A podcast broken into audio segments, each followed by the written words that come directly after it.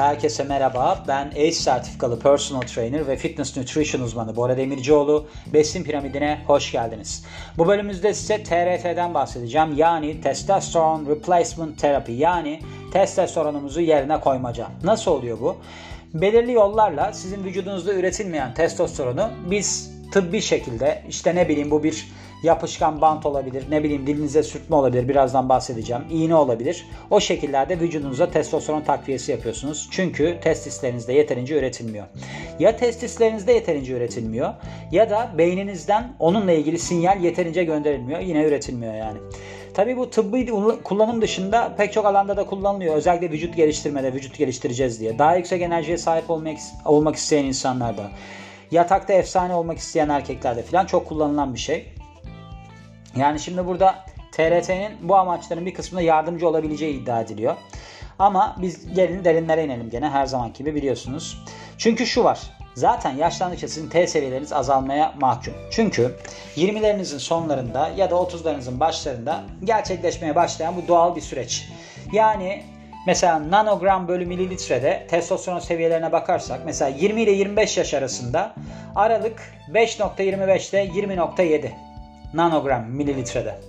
30-35'te 4.85 19, 40-45'te 4.46 17.1 17.1, 50-55'te 4.06 15.6.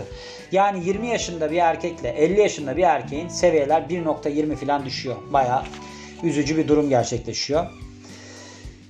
Şimdi şöyle bir durum var. Biz diyelim ki böyle bir düşüş yaşıyoruz ve bununla ilgili neler yapabiliriz?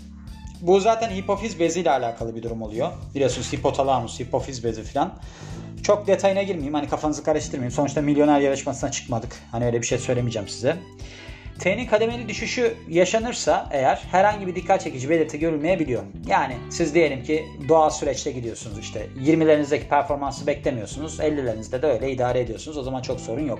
Ama birdenbire düşerse şunlara yol açabiliyor. Yani siz 20 yaşındayken birdenbire 50 yaşındaki performansına ulaşırsanız hani testosteronda T seviyelerinde şunlar oluyor. Cinsel performansta düşüş. Spontane ereksiyonda düşüş. Yani hani böyle bir otobüste giderken birdenbire beklenmedik anda bir şeyler olur ya.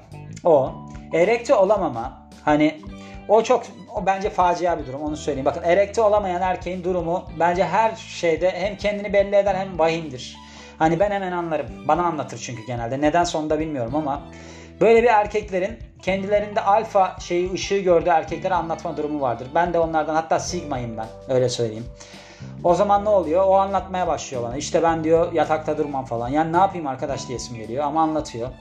Neredeyse sarılıp ağlayacağız o noktaya geliyoruz. Yapacak bir şey yok. Düşen sperm sayı ya da hacmi, uyku sorunu, uyuyamaz bunlar böyle bir ateş basar bir şeyler olur. Sıra dışı kas kaybı, kemik yoğunluğunda kayıp, açıklanamayan kilo alımı. Kötüdür. Düşük T seviyelerinin olduğunu nereden anlarım? Tek yol testosteron seviyelerine baktırmak. Bakın bende varikosel var mesela. Benim bu testosteron yapılarım falan bozuktur yani. Çünkü orada çok ısınıyor, damar genişliyor o noktada. Ağırlık kaldırmaya veriyorum. Hatta çok efsane bir olay yaşamıştım. Ben doktora gitmiştim, üroloğa gitmiştim. Doktordan içeri girdiğimde adam dedi ki sen dedi şey için varikosel için mi geldin? Ben dedim ki hocam nereden anladınız? O da dedi ki kollarındaki damarlar bu kadar genişlediyse senin her tarafındaki damarlar genişlemiştir. Şimdi çok şey yapmıyorum detay vermiyorum. Onun için orada bir sorunum var benim yani. Ama yine sigmalığımıza devam. Yapacak bir şey yok.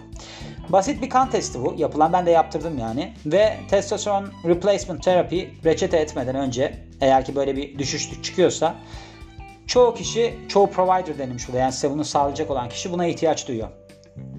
Yalnız bunu birkaç kere yaptırmanız gerekiyor çünkü bazı durumlardan etkileniyor. Bunların arasında mesela beslenme var, fitlik seviyeniz var, vücudunuzun yağ oranı, testin yapıldığı gündeki zaman dilimi, bir de antikonvülsan ya da steroid gibi ilaçların kullanımı var. Steroid zaten biliyoruz bu antikonvülsan da şeymiş, epilepsi ataklarını düşürmesi için kullanılan ilaçlarmış. 20 yaşından itibaren de demin bahsettiğim gibi hani testosteron seviyeleri düşüyor. Maalesef öyle bir şey var. Yani şöyle eğer yaşınıza göre T seviyeniz biraz azsa bu TRT gerekmeyebilir. Ama belirgin düşükse provider yani sağlayıcı TRT'den önce ek bir test de isteyebilir. Hani emin miyiz filan diye. Peki TRT nasıl uygulanıyor? Bunun birkaç yolu var ve aslında sizin uygulayabileceğiniz şekilde nasıl yapabilirsiniz, nasıl devam edebilirsiniz ona göre şekilleniyor. Bazıları günlük uygulanıyor, bazıları aylık. Böyle seçenekler arasında oral ilaçlar var ağız yoluyla alınan. Hatta buna ben denk geldim. Çok küçükken benim bir hocam vardı. O şimdi böyle okuyunca aklıma geldi. O hep böyle bir testosteron hapı alırdı. Hatta bana derdi ki canın çektiyse vereyim gibi. Koktüyse hani böyle bir garip şeyler vardır. Yok hocam derdim falan. Bak kasını geliştirir falan. İyi ki ben kapılmamışım o noktaya yani. Demek ki o öyle bir terapi görüyormuş yani. Kas içi enjeksiyonla yapılıyormuş. Transdermal yamalar deniliyor. Herhalde böyle bir yapıştırıyorsun falan öyle bir şey. Ee, ve de topik krem olarak. Ayrıca günde iki kez etlerinize testosteron ovalamayı böyle bir etinizi diş etinizi ovalıyorsunuz testosteronla. Öyle bir formu da varmış bunun. Peki TRT tıpta nasıl kullanılıyor? TRT geleneksel yaklaşımda hipogonadizm tedavisinde kullanılıyor. Bu gonat testislere de aynı zamanda verilen ad yeterli testosteron üretemiyor burada yani. Bu bu seviyede kullanılıyor. Hipogonadizmin hipogonadizmin gonadizmin, hipogonadizmin iki formu var. Birinci formu, birincil yani hipogonadizm. Burada testisle ilgili sorunlar sebebiyle düşük T var. Testisler beyinden T üretme sinyali alıyor ama üretemiyor. İkincisinde merkezi oluyor bu. Hipogonadizm. ikincil yani. Hipotalamus ya da hipofiz bezindeki sorunlar sebepli düşük T. Yani TRT testis tarafından üretilemeyen T'yi yapıyor. Biz bunu dışarıdan alıyoruz öyle söyleyeyim. Eğer gerçekten hipogonadizm durumunuz varsa sizin TRT şunları yapabiliyor. Cinsel fonksiyonda performansta iyileşme, sperm sayı ve hacminde artış, prolaktin dahil olmak üzere T ile etkileşime giren diğer hormon seviyelerini artırma.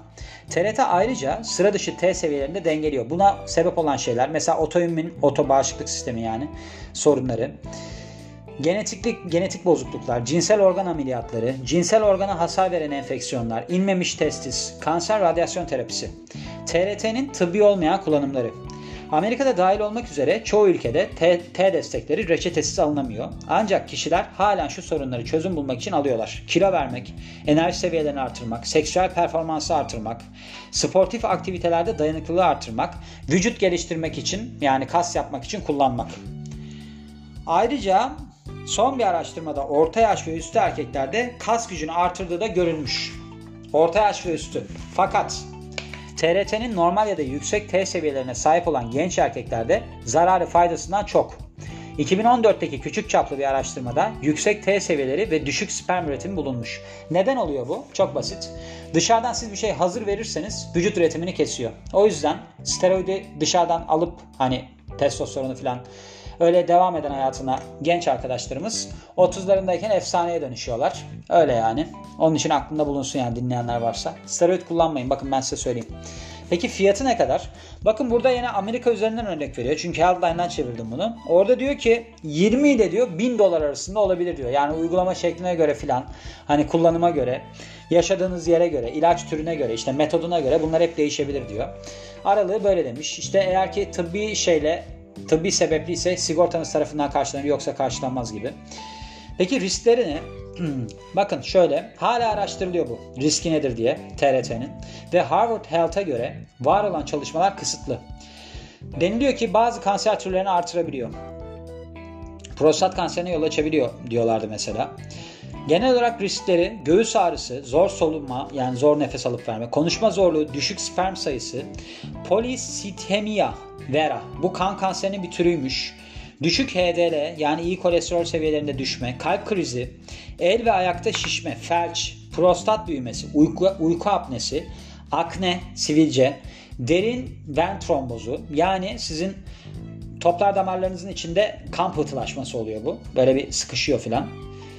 Bu da felçe yol açar herhalde yani. Çok tıbbi şeyini bilemeyeceğim ama. Bir de pulmoner emboli. O da nedir? Akciğerde kan pıhtısı.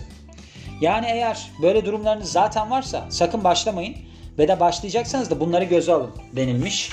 Gördüğünüz gibi yani tıbbi olarak tabii ki gerekliliğiniz varsa o ayrı bir konu. Ama vücut geliştirmek için testosteron almak gerçekten yani çok affedersiniz ama çok büyük bir mallık ya. Yani böyle bir şey olamaz. Ya kardeşim kendini kabul et. O kendini sevmelisin yani. Yapacak bir şey yok. Zaten zaman içerisinde oluyor da yani dışarıdan böyle şeyleri alıp 10 sene sonra ne olacağını bilmeden devam etmek bana çok çılgınca geliyor. Fantazi geliyor yani. Onun için buna başvurmayın diyorum. Yani çünkü bir şekilde zaten kas gelişiyor. E sizin olmayan bir şey de yani erkene çekip ne olacak? Hani siz eğer ki çok kafanıza taktıysanız zaten bakın ben size söyleyeyim. Kafasına takmış insanlara böyle 16-17 yaşında ağırlık kaldırmaya falan başlıyorlar. Kız kaldırırım falan kafasında olan erkekler de 30'undan sonra başlıyor. Bunlar işte steroide başlıyor. O erkeklerden birisiyseniz boş verin. Beyninizi falan çalıştırın. Para kazanmaya çalışın. Kendi karakterinizi artırmaya çalışın.